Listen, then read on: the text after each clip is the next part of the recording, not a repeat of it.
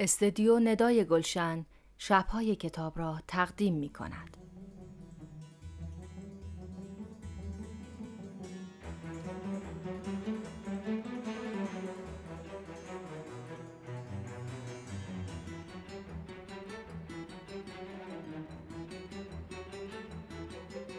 به نام خداوند جان و خرد.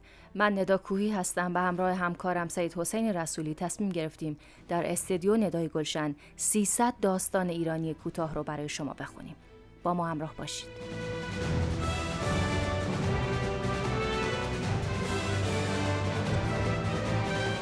گاو نوشته غلام حسین ساعدی. کتابخان ندا کوهی غلام حسین سایدی در سال 1314 در تبریز به دنیا آمد. او از 17 سالگی دست به قلم بود و در دهه چهل به تهران آمد. غلام حسین سایدی از سال 1338 تا 1340 در کنار اکبر رادی و بهرام بیزایی نخستین نمایشنامه خود را نوشت. او مهمترین نویسنده دهه 40 در ایران است. در سال 1343 لایحه کاپیتولاسیون تصویب می شود و درست در همین سال عزاداران بیل منتشر می شود. روشنفکران و نویسندگان به این لایحه واکنش بسیار زیادی نشان دادند. حق رسیدگی قضایی به جرایم اتباع و شهروندان یک کشور خارجی به نماینده حقوقی آن کشور سپرده می‌شد. این گونه بود که منتقدان رژیم پهلوی مخصوصا سوسیالیست ها در داستان ها و آثار خود به نقد این وضعیت پرداختند. آنها که مخالف استعمار بودند به شدت به کاپیتولاسیون تاختند. محمد رضا پهلوی در سال 1341 نیز انقلاب سفید را برپا کرد. در این انقلاب زمین های کشاورزی از دست مالکان بزرگ بیرون آمد و به دست کشاورزان سپرده شد. جالب است که در دهه چهل نویسندگان بسیاری به روستایان پرداختند. از جمله غلام حسین سایدی در عزاداران بیل. یکی از دلایلش این است که بیشتر جمعیت ایران روستانشین هستند و انقلاب سفید شاه که با حرارت بسیاری تبلیغ می‌شد ذهن آنها را شستشون می‌داد. غلام حسین سایدی در عزاداران بیل مخصوصا داستان گاو به ناآگاهی روستاییان استعمار از خود بیگانگی انسان مدرن ایرانی و شاید کاپیتولاسیون می‌پردازد. در ادامه این داستان را میشنوید و در پایان آن را نخواهیم کرد. با ما همراه باشید.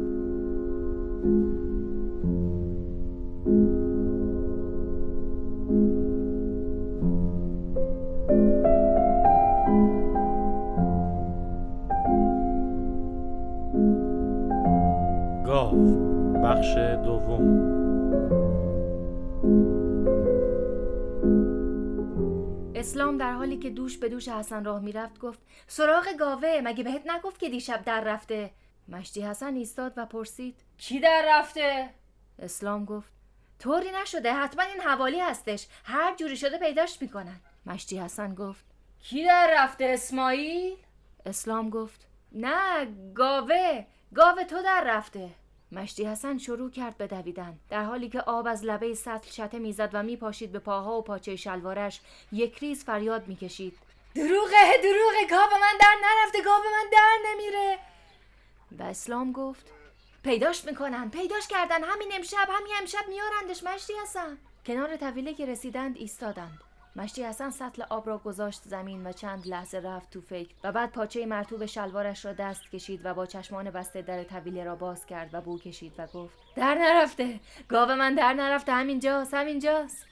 اسلام گفت آره مشتی حسن! آره دلخور نباش! گاوه در نرفته! مشتی حسن پشت کرد به در طویله و گفت بوشو میشنوی! همینجاست! ببین مشتی اسلام نمی‌خوای این آبو بهش بدی؟ ثواب داره ها! اسلام جلو رفت و گفت چرا چرا بهش میدم؟ سطل آب را برداشت و رفت تو.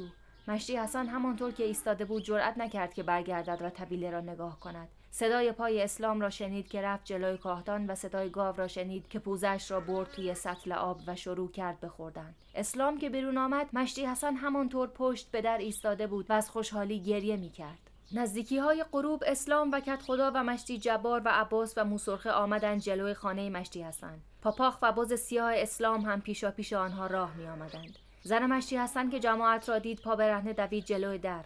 اسلام گفت اومدی مشتی حسن رو ببینیم حالش خوبه. زن مشتی حسن جلوتر آمد و اشاره کرد که یواشتر حرف بزنند.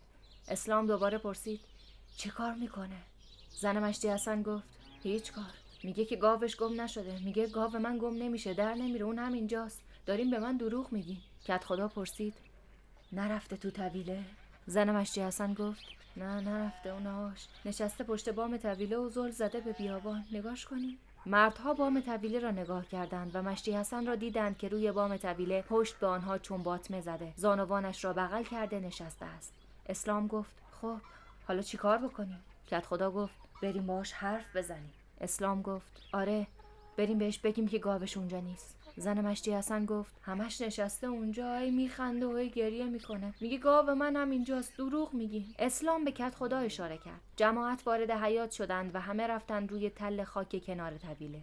سرهاشان را بردند بالا و ردیف شدند به حاشیه بام. مشتی حسن که برگشت و ردیف کله ها را دید اول ترسید و بعد که خوب تماشاشان کرد آرام آرام خزید جلو و چهار زانو نشست و گفت مشتی اسلام تو چه آدم بدی هستی؟ از کی با من دشمنی داری؟ این چه کاری بود که کردی؟ بعد برگشت و به کت خدا گفت کت خدا. بهش بگو مگه با من دشمنی و پدر کشتگی داره؟ این ازش بپرس. بپرس که چرا زهری به من دروغ گفت؟ من که تا به حال بهش بدی نکردم. دم استخ گفت که گاوه در رفته. من می‌دونم که دروغ میگه می‌خواد منو بترسونه. گاوه من چجوری می‌تونه در بره؟ در بره؟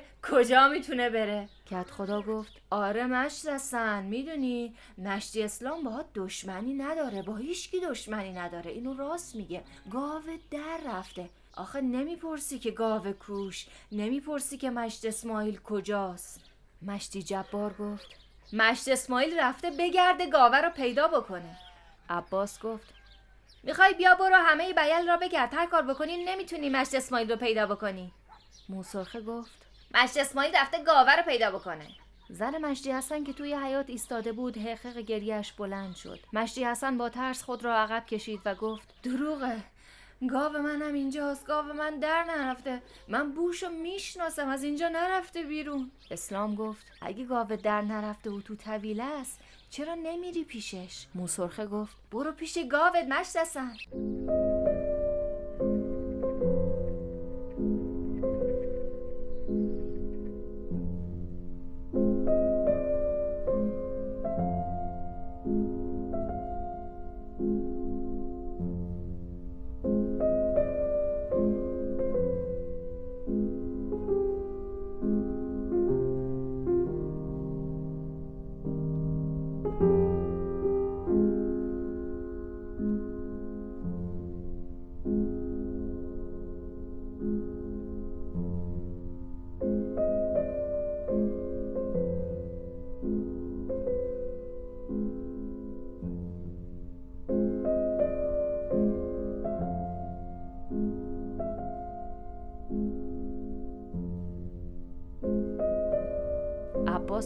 برو پیشش مشت حسن. مشتی جبار گفت. آره برو. چرا نشستی اینجا؟ مشتی حسن خود را عقبتر کشید و نشست آن طرف سوراخ پشت بام و گفت من نمیرم پایین. من هم اینجا میشینم. کت خدا گفت. چرا نمیری پایین؟ مشتی حسن گفت. میترسم اگه برم پایین و مشتی جبار دوید توی حرفش. ببینی که گاوه نیستش؟ مشتی حسن با صدای بلند گفت نه نه نه گاوه هستش. من می‌دونم من می‌دونم. عباس گفت پس نشستی اینجا که چیکار بکنی؟ مشتی حسن دست و پایش را گم کرد و گفت هیچی. نشستم اینجا و اونو نگاه می‌کنم. می‌بینین؟ داره از پروس میاد بالا. ردیف کله ها برگشت و ماه را که مثل بادبادک کهنه از پروس بالا می آمد نگاه کرد. مشتی حسن خندید و گفت آره من اینجام برین برین دنبال کارتون. من اینجام. منتظرم که ماه بیاد بالا تا من برم پایین و براش آب ببرم. ردیف کله ها از حاشیه بام رفت پایین و حقحق گریه های زن مشتی حسن دوباره از حیات بلند شد. تمام شب نعره گاو تازه نفسی که در کوچه های بیل میگشت همه را بیخواب کرده بود. عباس و خواهرش و اسماعیل که در خانه آنها مخفی بود سرشان را از پنجره آورده بودند بیرون و استخر را نگاه می کردند و سیاهی کوچکی را که روی آب استخر این ور آن ور می رفت. بیالی های دیگر هم نشسته بودند در آستانه پنجره ها استخر را نگاه می کردند و سیاهی بزرگی را که توی کوچه ها می دوید و صدای گاو در می آورد. هوا که روشن شد مشتی حسن عرق ریزان و نعرکشان دوان دوان از صحرا آمد طرف خانهاش و یک راست دوید طرف طویله و خود را رسان دم آغل و لبه کاهدان را چسبید. مشتی توبا پنجره را باز کرد و رفت پشت بام طویله و از سوراخ پشت بام که نگاه کرد مشتی حسن را دید که کلهاش را توی کاهدان فرو برده. پا به زمین میکوبد و نعره می‌کشد. مثل نعره گاو خودشان. آن وقتها که مشتی حسن می‌خواست به صحرا ببردش. اسلام و کت خدا و مشتی جبار و عباس و موسرخه آمدند خانه مشتی حسن. پاپاخ هم پشت سرشان. زن مشتی حسن که جماعت را دید در را نیمه باز کرد و گفت اومده رفته تو طویله صدای گاو در میاره. کت خدا گفت خدا خودش رحم بکنه. عباس گفت بریم ببینیم چه کار می‌کنه. اسلام گفت حق داره. مشتی حسن هر کار بکنه حق داره. اون دیگه از دست رفته نفله شده. زن مشتی حسن شروع کرد به گریه. مردها رفتند و جمع شدند جلوی در بچه طویله و مشتی حسن را نگاه کردند که ایستاده بود روی چاه و سرش را برده بود توی کاهتان و زمین را لگد می‌کرد. کت خدا گفت مشتی مشتی حسن نگاه کن. ببین چی میگم. عباس گفت نگاه کن مشتی کت خدا میگه که گاوت پیدا شده. اسلام گفت آهسته بگین. تون تون نگی می‌بینین که حالش سر جا نیست. عباس گفت مشتی هستن کت خدا میگه که اسماعیل برگشته و گاوه رو پیدا کرده آورده.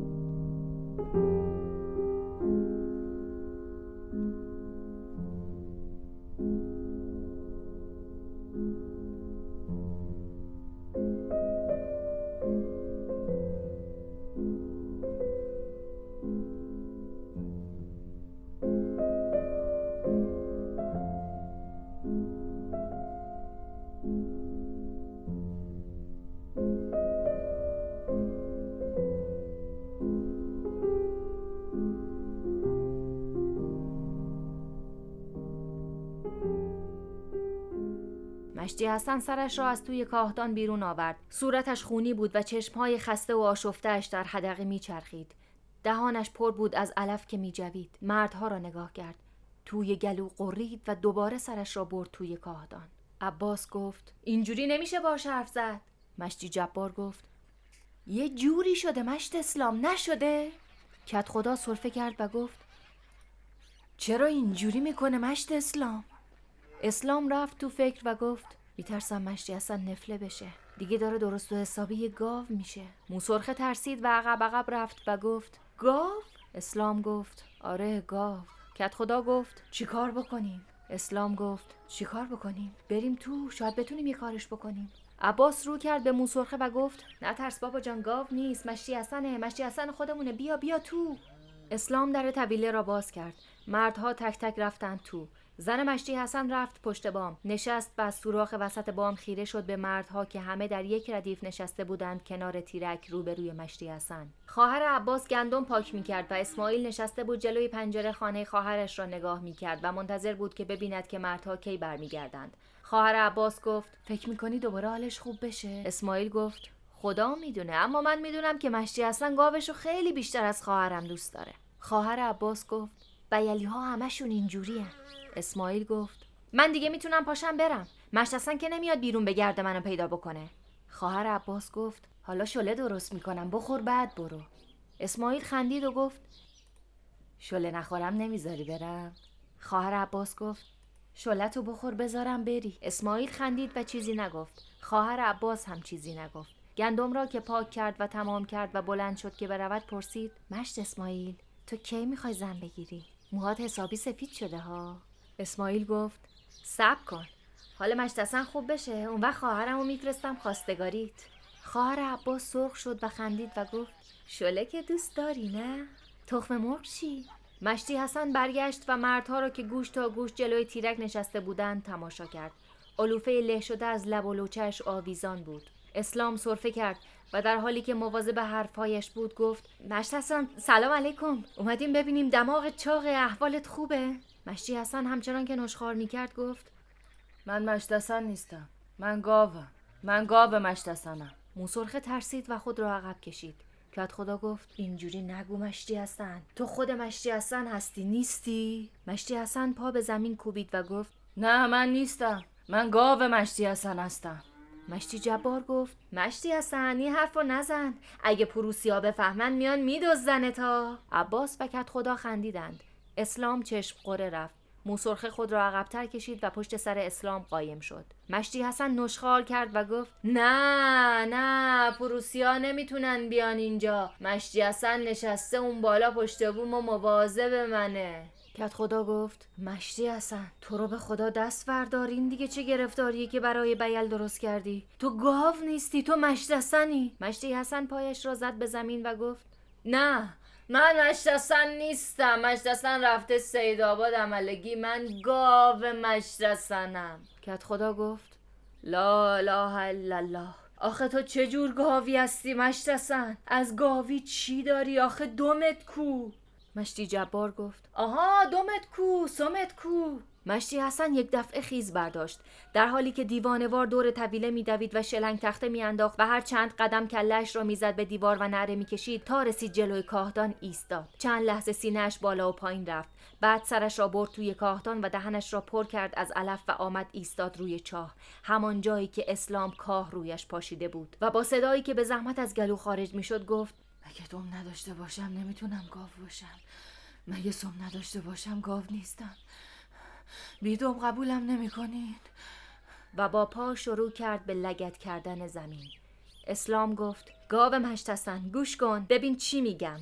دیروز صبح آفتاب نزده زن مشتی حسن اومد لب استخر و گریه کرد که گاو مشتی حسن افتاده و مرده. من و کت خدا و اسماعیل و این بچه اومدیم زیر پای تو رو همون جایی که هستی کندیم و گاو مشت حسن رو انداختیم اون تو. اگه تو گاو مشت حسن هستی که الان باید تو توی اون چاه باشی و اگه نیستی که خود مشت حسنی. مگه نه؟ مشتسن دوباره شروع کرد به دویدن دور طویله. این دفعه تندتر و عصبانی تر هرچه توی دهنش بود توف کرد بیرون و دست گذاشت به نره. آهای مشتسن آهای مشتسن آهای آهای مشتسن بیا اینجا.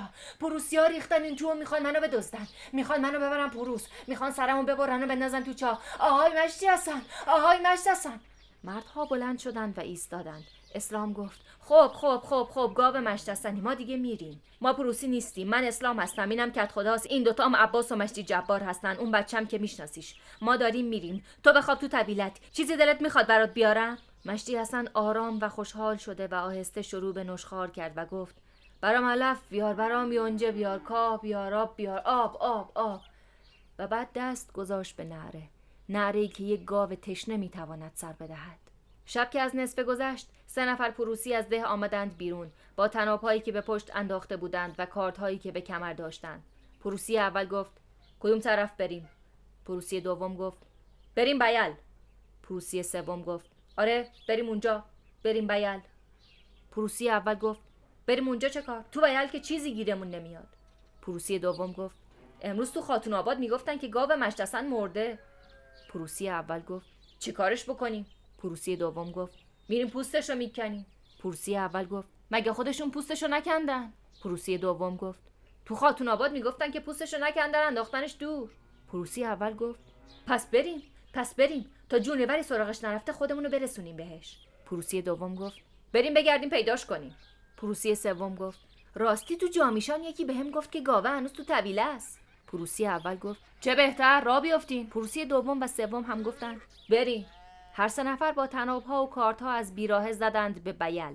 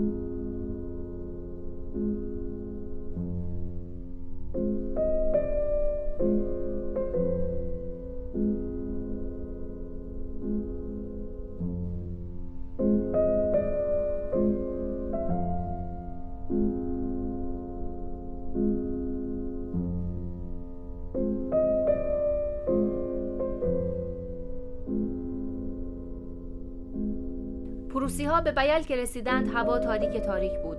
آنها کاردها را کشیدند و از کنار باغ اربابی خزیدند توی ده. پاپاخ که روی دیوار باغ خوابیده بود سرش را بلند کرد و تا سیاهی ها را دید زوزه بلندی کشید و پرید پایین و خودش را رساند جلوی خانه اسلام و زمین را پنجول کشید. اسلام که بیخوابی زده بود به سرش از سوراخ پستو خانه همسایه روبرو را نگاه می‌کرد. بلند شد و آمد لب پنجره. پاپاخ دم تکان داد و ساکت شد. اسلام خشخش پروسی ها را شنید و خودش را کنار کشید و پشت لبه پنجره قایم شد. مشتی سفر سرش را از سوراخ پشت بام آورد بیرون استخر را تماشا کرد. خواهر عباس و اسماعیل که پشت دیواری قایم بودند خود را بالا کشیدند. پروسی ها مثل سه شبه تیره از استخر پیش می آمدند اسماعیل گفت می‌بینی؟ خواهر عباس آهسته پرسید. اینا کی هستند اسماعیل آب دهانش را پایین داد و گفت پروسی ها پروسی ها و خواست جیغ بکشد که اسماعیل دهنش را با دست گرفت. آن وقت خواهر عباس دلا دلا از حاشیه دیوار فرار کرد و رفت به خانهشان و عباس را که کنار پنجره خوابیده بود تکان داد و گفت عباس عباس پروسی ها ریختن توی ده. عباس بلند شد و نگاه کرد. پروسی ها پیچیدن توی کوچه. عباس و اسماعیل چوب به دست که به کوچه رسیدند اسلام و پسر مشتی سفر هم دگنک به دست پاورچین پاورچین پیش می آمدند مشتی جبار و مشتی بابا هم پیداشان شد بیلی ها راه افتادند. پروسی ها کارد به دست به خانه مشتی حسن نزدیک شدند و ایستادند. پروسی اول گفت سر و صدا میاد. پروسی دوم گفت آره صدای نفس نفس یک گاو میاد. پروسی سوم گفت پس گاوه زنده است. پروسی اول گفت تنابا رو وا کنین دهنشو میبندیم و میکشیمش بیرون. پروسی دوم و سوم تنابها را باز کردند. پروسی اول گفت شما برین تو من اینجا مواظبم. کاردش را محکم گرفت و ایستاد.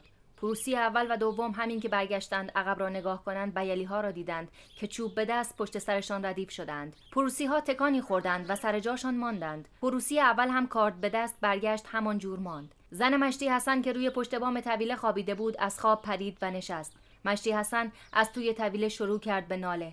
بیلی ها چوب به دست حمله کردند. پروسی ها پریدند روی تل خاک های پشت طویله و از آنجا به پشت بام خانه مشتی حسن و قبل از آنکه بیلی ها برسند تناب ها را انداختند و کاردها را بالا بردند. اسلام فریاد زد. نذارین در برن مردها با نعره حمله کردند. زن مشتی حسن از وحشت جیغ کشید. مردها پیش از آنکه به پشت بام برسند پروسی ها خودشان را انداختند توی باغ اربابی و وقتی که بیلی ها کنار دیوار رسیدند پروسی ها مثل باد از حاشیه بیل در بیراه گم شدند. کت خدا با فانوس آمد بیرون و مردها را چوب به دست روی بام ها دید. با عجله آمد و تا اسلام را دید تون تون پرسید چه خبره؟ چی شده مشتی اسلام؟ اسلام گفت هیچ هیچ. پروسی آمده بودن مشتسن را بدزدن. آفتاب که زد اسلام با گاری پریونجه از پشت باغ اربابی پیدا شد و آمد کنار استخر. خواهر عباس نشسته بود کنار سنگ سیاه مردشوری و ظرف میشست. باد آرامی میآمد و برگهای یونجه را تکان می‌داد. اسلام سطل را از زیر گاری درآورد و از آب استخر پر کرد و گرفت جلوی دهان اسب. اسب شروع کرد به آب خوردن. باز سیاه اسلام سرش را از پنجره آورد بیرون و نگاهی کرد و دوباره رفت تو. اسلام سطل را آویزان کرد زیر گاری بعد رفت بالای چرخ و یک بغل یونجه تازه را که پیچیده بود توی گونی برداشت و آمد پایین. از کوچه اول رد شد و رسید به خانه مشتی حسن. زن مشتی حسن نشسته بود روی پشت بام طویله و صورتش را پوشانده به خواب رفته بود. اسلام در بچه طویله را کنار زد و یونجه ها را ریخت تو و برگشت. صدای صرفه های مشتی بابا که تازه از خواب بیدار شده بود از دور شنیده می‌شد. غروب که شد اسلام با گاری خالی از پشت باغ اربابی پیدا شد و آمد کنار استخر. زنها نشسته بودند روبروی خانه بابا علی و پسر مشتی سفر با چوب بزرگی داشت لاشه مرغی را از استخر بیرون می‌کشید. اسلام گاری را برد جلوی خانهاش. بز سیاه آمد بیرون و اسلام را و بعد گاری را نگاه کرد و رفت پیش اسب. اسب سرش را آورد پایین و چشمهایش را بست. اسلام سطل خالی را از چنگال زیر گاری درآورد و رفت لبه استخر. سطل را پر کرد. از کوچه اول رد شد و رسید به خانه مشتی حسن. زن مشتی حسن نشسته بود پشت بام طویله. صورتش را پوشانده به خواب رفته بود. اسلام در طویله را کنار زد و رفت تو. باد آرام و سردی می آمد و ناله گاو خسته ای را با خود بیرون می آورد. اسلام و کت خدا و مشتی جبار و عباس و موسرخه توی قبرستان نشسته بودند کنار شیر سنگی. کت خدا گفت حالا چه کارش بکنیم؟ عباس گفت یه کارش باید بکنیم. مشتی جبار گفت دیگه حرفم که نمی‌زنه. اسلام گفت حرفم که باش می‌زنی صدای گاو در میاره. موسرخه گفت زبون گاوا رو خیلی زود یاد گرفته. کت خدا چشم خوره رفت. موسرخه ساکت شد و خود را عقب کشید. مشتی جبار گفت همشم یونجه و علوفه می‌خوره. اسماعیل گفت میترسم که دل رودش زخم بشه. کت خدا دوباره سرفه کرد و گفت چه بکنیم مشتی اسلام؟ اسلام گفت ببریمش شهر. اسماعیل گفت که چی کارش بکنیم؟ اسلام گفت باید ببریمش مریض خونه ما که زورمون نرسید.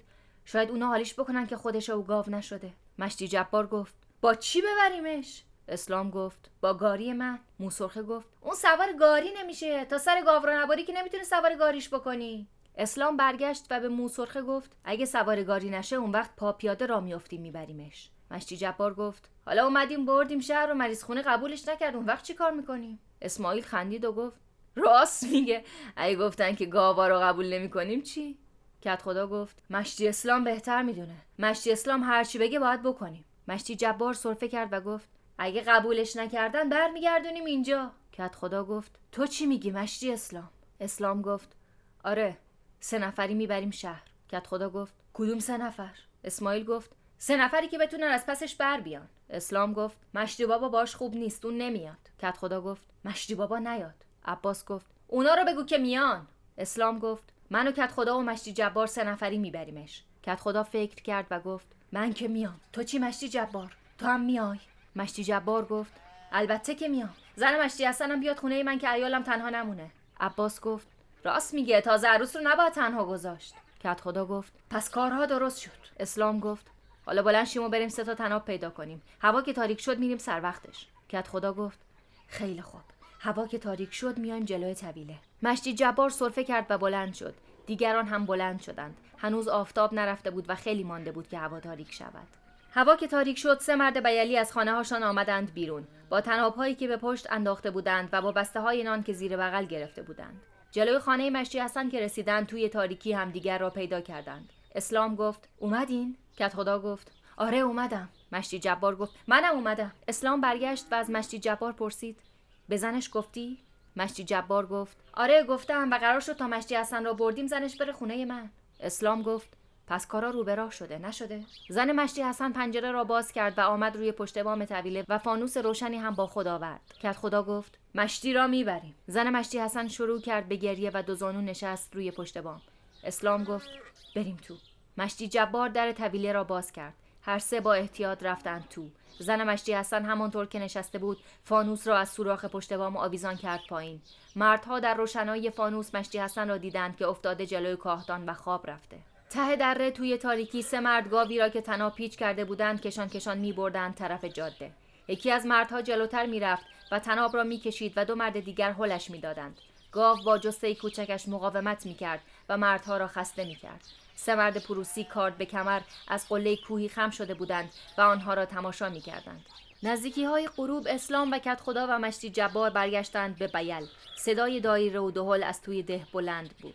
مردها نشسته بودند کنار استرق چپق میکشیدند. مشتی بابا تا آنها را دید بلند شد و آمد و به اسلام گفت کجا هستی مشتی اسلام؟ بودو بودو سازتو بردار بیار. بیا برو خونه عباس. اسلام پرسید سازم و بردارم برم خونه عباس چیکار بکنم؟ مشتی بابا گفت عروسی مشت اسماعیل خواهر عباس رو گرفته. اسلام گفت من کار دارم خیلی کار دارم خوابم میاد. مشتی بابا با تعجب پرسید چی؟ نمی‌خوای ساز بزنی؟ می‌دونی که برای عروس داماد چگون داره. اسلام گفت. می‌دونم اما ساز نمی‌زنم. مشتی بابا چند قدم دنبال اسلام رفت و بعد برگشت و پشت سرش را نگاه کرد. کت خدا و مشتی جبار از هم سوار شدند و به خانه هاشان رفتند. مشتی بابا گفت های مشتی اسلام از هستن چه خبر؟ اسلام گفت مشتی حسن؟ نرسیده به شهر. حرفش را خورد و رفت به خانهاش و دراز کشید و از دریچه پستو خیره شد به بام همسایه. بز سیاه اسلام از توی پستو آمد بیرون. اسلام را نگاه کرد و از پنجره رفت بیرون. پاپاخ که نشسته بود زیر بید بلند شد و همراه بز اسلام از میان جماعت گذشت و رفت به کوچه اول که خلوت و خاموش بود. تنها صدای گریه زن مشتی حسن می آمد که تک و تنها با فانوس روشنش نشسته بود روبروی پشت بام طویله. و صدای دایره و کف زدنها که رفته رفته نزدیکتر و تندتر می‌شد و نعره درمانده گاو ناشناسی از درون یک طویله مخروبه.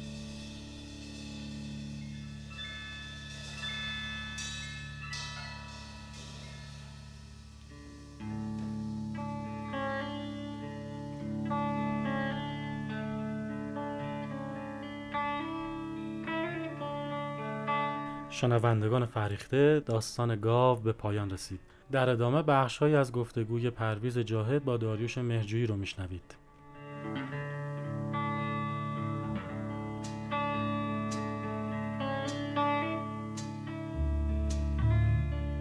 چون من کارهای سایدی قبلا موقع که امریکا بودم و حتی یک دوتا از این اثرش هم داستان کوتاهش هم توی اون مجله هم پارسی که صحبتش کردم من خودم ترجمه کرده بودم چاپ کرده بودم. و هم اونو همه کسایی که اون موقع دستندرکار نوشت اکبر رادی بیزایی اینا رو میشناختم. کاراشون خونده بودم. و از سایدی به خاطر این نگاه می‌دونی خیلی اگزیستانسیل و در این حال اون رمز و راز خاصی که توش بود و اون جنبه شاعرانه و پویتیکی که داستان این داره این من از خیلی کاراش خوشم آمده از عزادار بیلش به خصوص خوشم آمده بود. یعنی کار خوبی بود. روی از وقتی که خواستیم یه همچی کاری بکنیم گفتیم خب حالا فهم پیشنهاد خود ساعدی بود که گفت بیا تو این پیس این پیسش پیسش تو تلویزیون در اومده از بر اساس همون داستان کوتاه توی عزاداران بیل. و بیا ببین این به درد فیلم می‌خوره یا نه. بعد من این دفعه این بار که نگاه کردم حس کردم که داره خیلی چیز به اصطلاح از نظر محتوا غنیه ولی از نظر timing ش کوتاه بود. یعنی یه فیلم همون کوتاه مثلا سی دقیقه چل دقیقه ای می‌شد. اینجا بود که حالا نقش فیلم نویس پیش میاد می‌دونی؟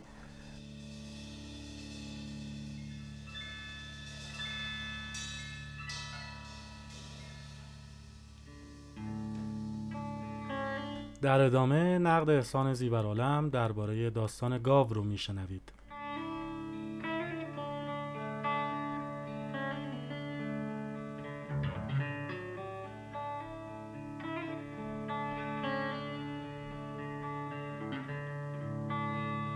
میلر یه صحبتی در مورد سیاست می‌کنه نگاهش دقیقا رو همین مسئله است. یکی خداگاهی فردی هست و یکی خداگاهی اجتماعی هست. و تمام تلاشش این هست که در نمایشنامه هاش این رو خیلی خوب و خیلی ریز بپردازه. برای مثال حالا آنچه که ما بیشتر از میلر می‌دونیم یعنی نمایشنامه مرگ فروشنده شخصیت ویلی لومان به عنوان یک عضوی از جامعه آمریکایی که اون در جامعه طبقه متوسط آمریکایی است که داره شکل می‌گیره می‌بینیم که چگونه در واقع هم نسبت به خودش داره داستان رو پیش می‌بره. به حال اون داره برادر خودش رو به صورت یک شبه می‌بینه و باش حرف می‌زنه. خاطرات گذشتهش رو مدام مرور می‌کنه و نسبت در واقع نسبت خودش با وجود بیرونیش رو به ما نشون میده. و از اون طرف هم می‌بینیم که نسبتش با پسرهاش بیف به هپی نسبتش با زنش نسبتش با کارفرماش حتی نسبتش با اون زنی هست که در خیانت به همسرش نقش داره. جامعه آمریکایی رو داره یک نوعی ترسیم می‌کنه. جامعه که داره یواش یواش به سمت یک نوع مصرفگرایی پیش میره. آنچه که داره حالا ویلومان رو بدبخت کرده. اون رو شما می‌تونید در ساحت اجتماعی ببینیدش که این رد پاها رو خیلی خوب میداره داره میچینه که نشون بده که جامعه آمریکایی چگونه داره تغییر و تحول پیدا می‌کنه. ساعدی هم به نظرم داره همین کار می‌کنه. فقط فرق ساعدی با میلر اینجاست که ساعدی کماکان به جامعه روستایی توجه می‌کنه.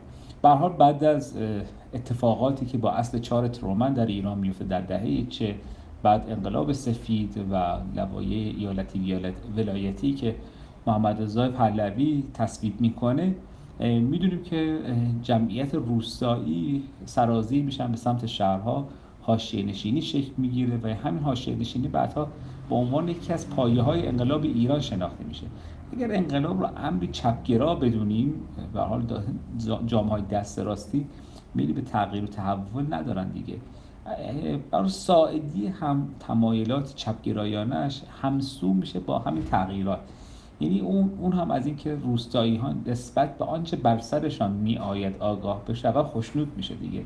پس به نوعی در فیلم گاو مجبور به جایی که به جامعه طبقه متوسطی شهری که پهلوی ها خیلی خزینه کردن که شکل بگیره و خب مدام هم هر وقت می‌خوام بگن که در دوره در واقع دهه 40 50 خیلی ایران باحال بوده. مدام به همین طبقه متوسط که اروپا می‌رفته به رنگ پوشیده هر آنچه که می‌خواسته داشته. ساعدی انگشت رو می‌گذاره روی طبقه روستایی که داره بدبخت میشه. یعنی اگر میلر داره میگه طبقه متوسط امریکایی نیویورکی آینده خوشی نخواهد داشت و به عنوان در واقع دنده ها یک سیستم بسیار خشن قرار کار بکنه. سایدی رو داره سوق میده به سمت طبقه روستایی. و ما اونجا می‌بینیم که اون بلوری ها انگار شبه همین سیاست های فرهنگی اقتصادی دوره پهلوی هست که می‌خواد این روستایی ها رو از روستای خودشون پراکنده کنه. به نوعی به نوعی سایدی می‌خواد از خود بیگانگی فرد رو نسبت به جامعه روستایی خودش رو برجسته کنه. اون هیچ وقت اینو داد نمی‌زنه بلکه مثل بیشتر نویسندگان ایرانی از نماد پردازی استفاده می‌کنه و تلاش می‌کنه این رو در با کدهای غیر مستقیمی بیان کنه. به حال جامعه ادبی ایران طی حداقل 2000 سال گذشته همواره از مستقیم گویی واهمه داشته. قاسم هاشمی نژاد در یک مقاله بسیار زیبا اشاره می‌کنه که اصلا شاعرانگی متون ایرانی دلیلی هست مبنی بر اینکه نویسندگان ایرانی ترس جان داشتن. اگر به نصر می نوشتن متهم به خیانت و توته علیه حاکم وقت می شدن بیشتر نویسندگانی که در تمام این سالها کشته شدن یا مغضوب پادشاهان وقت یا حکام وقت شدن نویسندگان ادبیات منصور بودن. این دمد شاعران خیلی رایج نیست. شاعرها همواره موفق بودن. با شکلی که شعر بهشون اجازه میده دو پهلوگویی ابهام و ایهام جان سالم به در برند یه نمونه خیلی خوبش حضرت حافظ است که همواره در دوره امیر مبارزالدین شعر می‌گفته و اون آقای مبارزالدین فکر می‌کرده که این داره متش می‌کنه. اما ما الان می‌فهمیم که در واقع مت بخش زم شبیه به مت هست. اون داشت امیر رو در واقع نقدش می‌کرد حتی تحقیرش می‌کرد تمسخرش می‌کرد. اما ساعدی به نظرم مجبور بود در اون دوره خودش رو در لایه های سمبولیسم اسیر کنه تا بتونه دوام داشته باشه. هرچند خب به خیلی از ما عکس زندانی شدن ساعدی و نمره زندان قصر یا اوین اگه بوده باشه در دستش رو دیدیم که و نامه هایی که ساواک در مورد ساعدی نوشته. اون به حال با عنوان یک نویسنده ادبیات منصور تنها اتفاقی که واسش نیفتاد این بود سرش بالای دار نرفت.